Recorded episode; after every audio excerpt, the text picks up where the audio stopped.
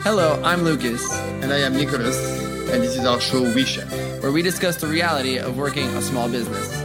Hello everyone, welcome to uh, WeChef podcast. We are uh, on our way to work. We just finished a um, Mother's Day weekend and a very big week for us, the biggest week ever. I am here with Lucas Hi everybody, on our way down to the restaurant. lovely Malibu. Drive faster, guys. Um, well, let's talk about this first. That was the biggest week we ever had in a restaurant. right? I, I don't know, actually, but I guess I mean, it's the big one, biggest one we've ever had in a long we've had in a long time. So we started the week with two lunch and dinner for corporate company, uh, a business retreat, and then we had a uh, obviously Mother's Day weekend was extremely busy. We did over 200 cover for Mother's Day. Yeah, which was good. For, that's really big. We haven't done that many covers in a long time. Right. And And we did pretty good too. We weren't. We never really had any. Uh, there was never any like moments of falling apart. You know. yeah, it was pretty steady and um, very. Uh, the flow was pretty smooth. Yeah. Yeah, I, you know what I think? I think opening for breakfast allows us to have an easier service. Even though We it's are diffi- ready. yeah, even though it's difficult to actually do the act of like opening for breakfast, I think that with the I was thinking about this yesterday, like because we had we, we were already full, you know, Right. at we were already full at 8 a.m. So we're just like working, and then by 11 a.m. when you have like the rush come in, you don't really have the rush because you've already been dealing with guests since Yeah, 8 a.m. And the team is already rolling. Yeah, everyone's It's already- everyone's ready. Yeah, yeah, yeah. So I thought that was interesting, like to s- to see that because last year, I mean, last year I wasn't here for Mother's Day because I was at a wedding, but last year I remember everyone telling me it was such a difficult day, and if you think about it, like we open at 11 a.m. So at 11 a.m. you probably sat like majority of your covers. It was a lot, but it's also the we had a different team, different spirits. We are do, doing different things. Yeah, also You know, that too. That We, would be different. we were in the no mentality then, I know. and now we're in the yes Now with mentality. three in the kitchen, she's very like keep going, keep, figure out things one by one. She's not, Yeah, she's Yeah. good at improvising Yeah. for sure. you know, like can we do beef bourguignon? Yes.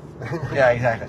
Yeah, on Sunday night, at the end of a very very long day, we have one table left, and they asked for a broth, I know, just yeah. like a vegetable broth of some sort, and Oh, she made it. she but- made it. Yeah. Yeah, that was pretty cool. And that was very, she had sh- she showed up at nine o'clock too. Yeah, Um, that was a uh, long day. Yeah, yeah, It was very big. yeah. yeah. But it was good. We did a good job. Yeah, we had um, a few people who um, new people who came came. That was the the first time with us, and were very impressed with the way we were handling things. Like, Yeah. So like family spirit or vibes, and plus the food being fresh, and Uh-huh. people get very excited by it. And Yeah, I also think that it's cool that we did that many those many people and we didn't really have any complaints, you know, or we didn't, you know, like because sometimes sometimes if you're not used to doing that many having that many covers coming Right. through, you know, you kind of can slip up, but we didn't really slip up. I did good. yeah, nobody waited for tables. Yeah, yeah, yeah, exactly. We were kind of, and if they did, we were like getting it going, you know. It wasn't like, uh, yeah, I thought it was just good job. Then we opened outside. few Yeah, tables, a couple uh, tables, which Right. also helped us out. We are still waiting for the rooftop, which will be happening maybe hopefully by Memorial Day weekend. So that's Yeah. to, be, to be seen. But That's gonna be another. interesting part. yeah. That's gonna be a yeah. It's kind of I mean, we are we opening it as we go. You know, like, it doesn't have to be like open fully operated the same way. yeah. It's true. Yeah, we can kind of limit it as, until we. So yeah, the menu can be limited. Uh, you know, the tables. uh, until we just feel more comfortable to start doing. yeah. Yeah. After the months of uh, June, who knows what's usually June gloom? It's quiet because people leave, and it's, Yeah. but it looks like the bloom is already happened. Yeah, but I don't. I don't know why. It, that doesn't mean that it's just not gonna happen next month. You know. Yeah. I remember last year was like this too. The last weather? yeah, the last year was like this too. Yeah, so we have to see. But last year in June we did we did well overall number one. Yeah, but I mean, it- you can't really compare last year to this year either because this year so far, every month we've done significantly. Yeah, it's not even like Better than not that. even comparable. It's Yeah. like two different restaurants. Yeah. So, I mean, some has to do with COVID being finished.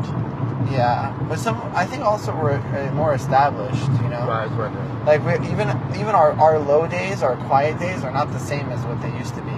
right. And every year that kind of changes. You know, every year. I don't know if this is a good sign or a bad sign, but every year our slower days are, you know, more. I don't know how to explain. It. Like, we used to do ten people for a slow day, and now we do thirty. You know. Right. And so, That's better, yeah. yeah, and next year maybe 50 is a slow day, you know, Right. like, and, uh, and so on, yeah. Well, let's see after all, Malibu is going to turn out, you know, between the people, the demographic of Malibu, the new opening of the uh, the shopping center, yeah, yeah, the that's new opening it. of the French restaurant.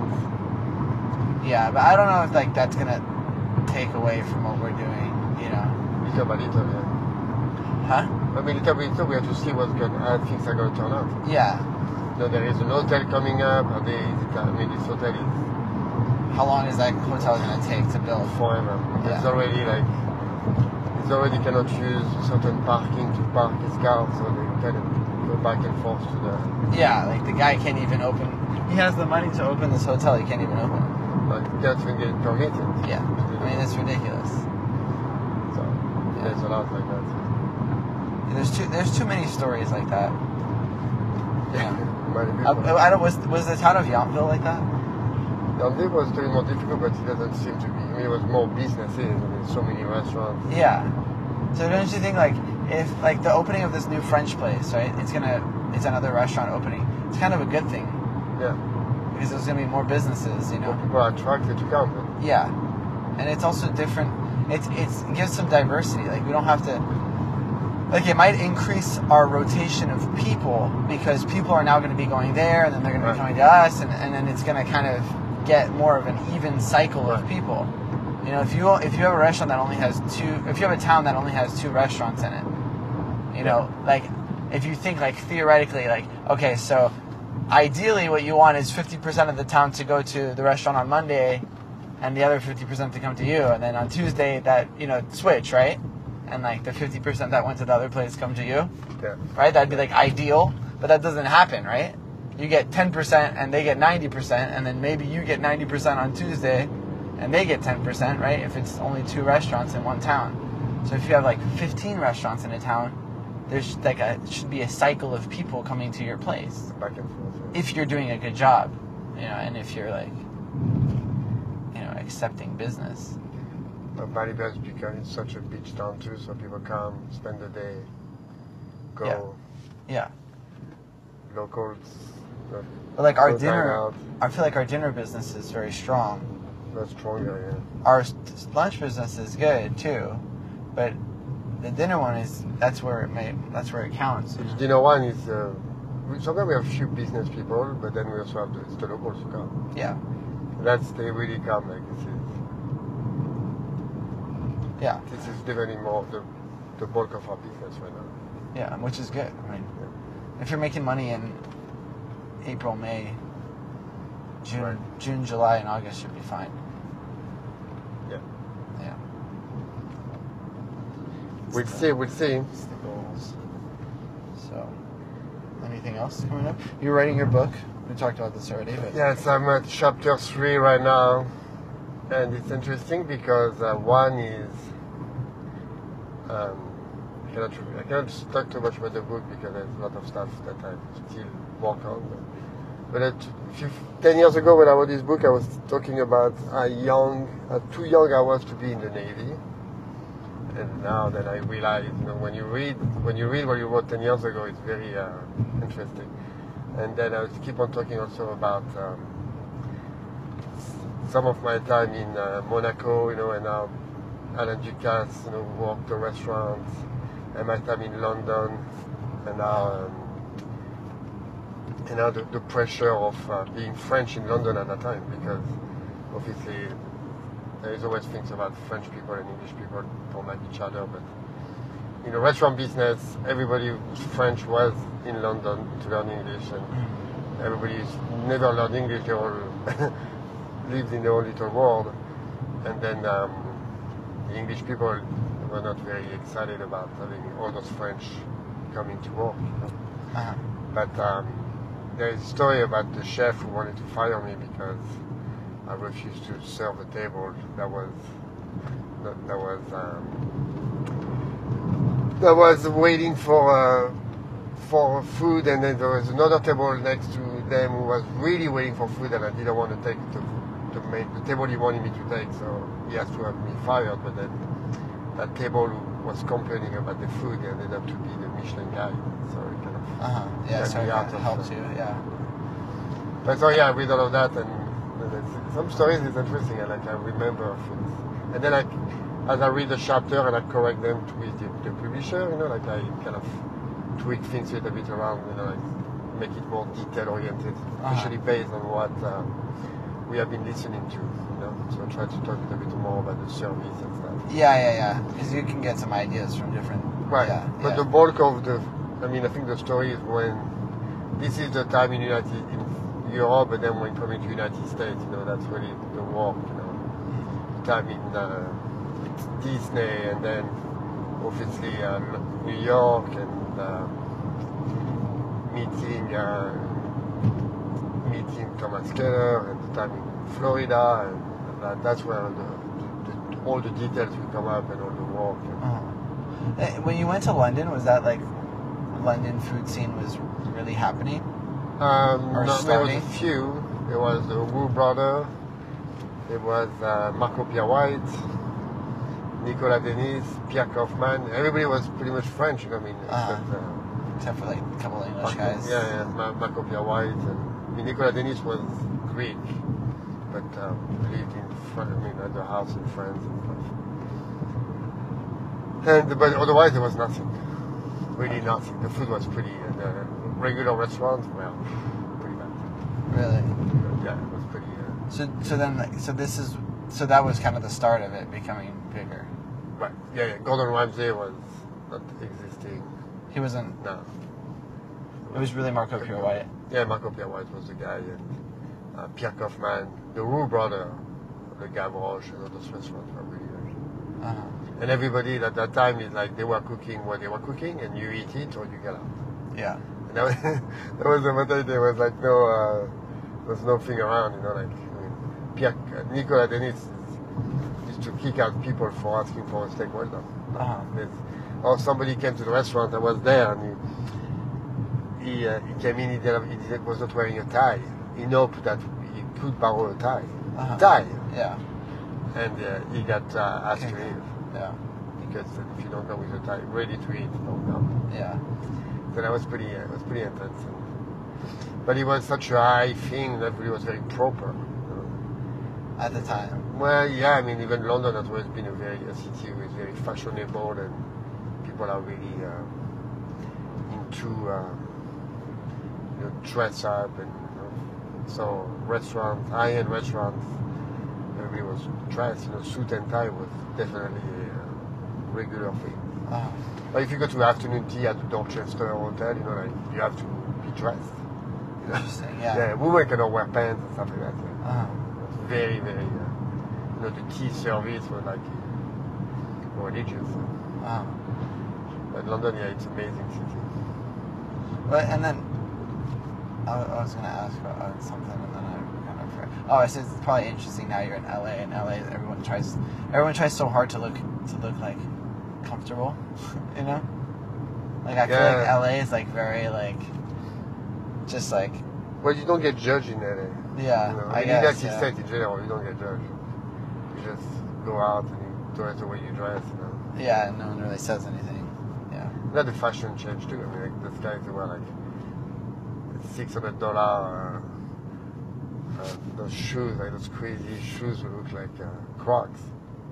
Oh, like Ye- the Yeezys. that I came don't know out? what they are, yeah, but I mean those things are Yeah. expensive, and I mean I don't know. I'm not sure if I like them or not. It's just like a little bit weird.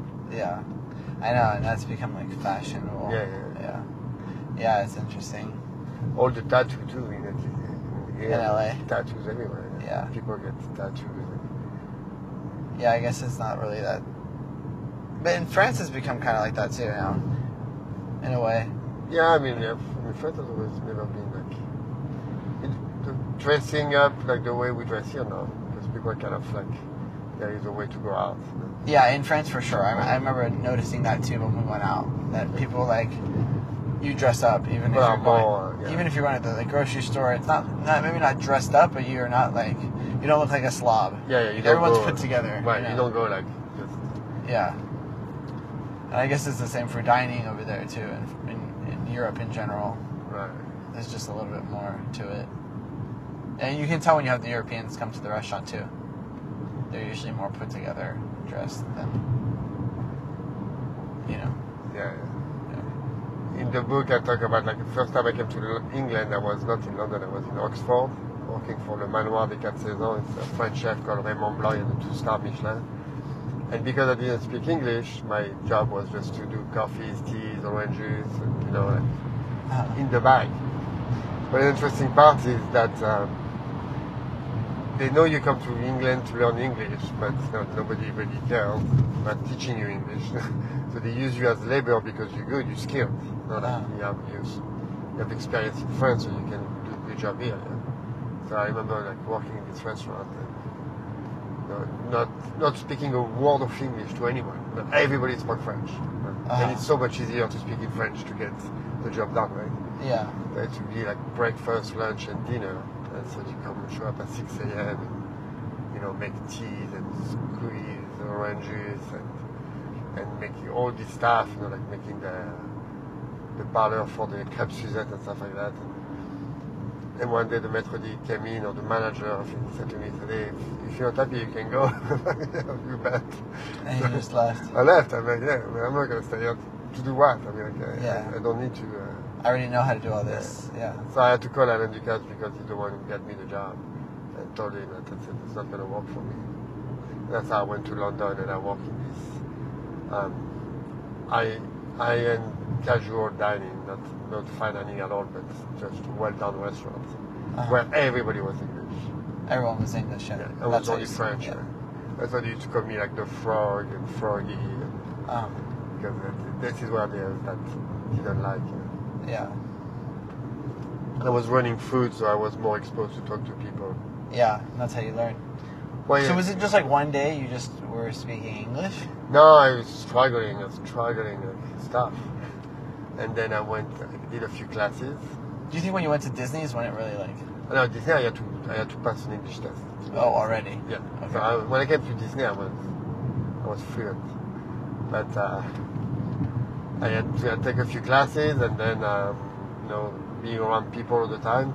And one day we were at a dinner at, with a friend's house, lawyer friends. And uh, my French friend, they were looking at me, like, what happened to you? Yeah, you speak English. Yeah. I'm like, yeah, well, yeah, yeah.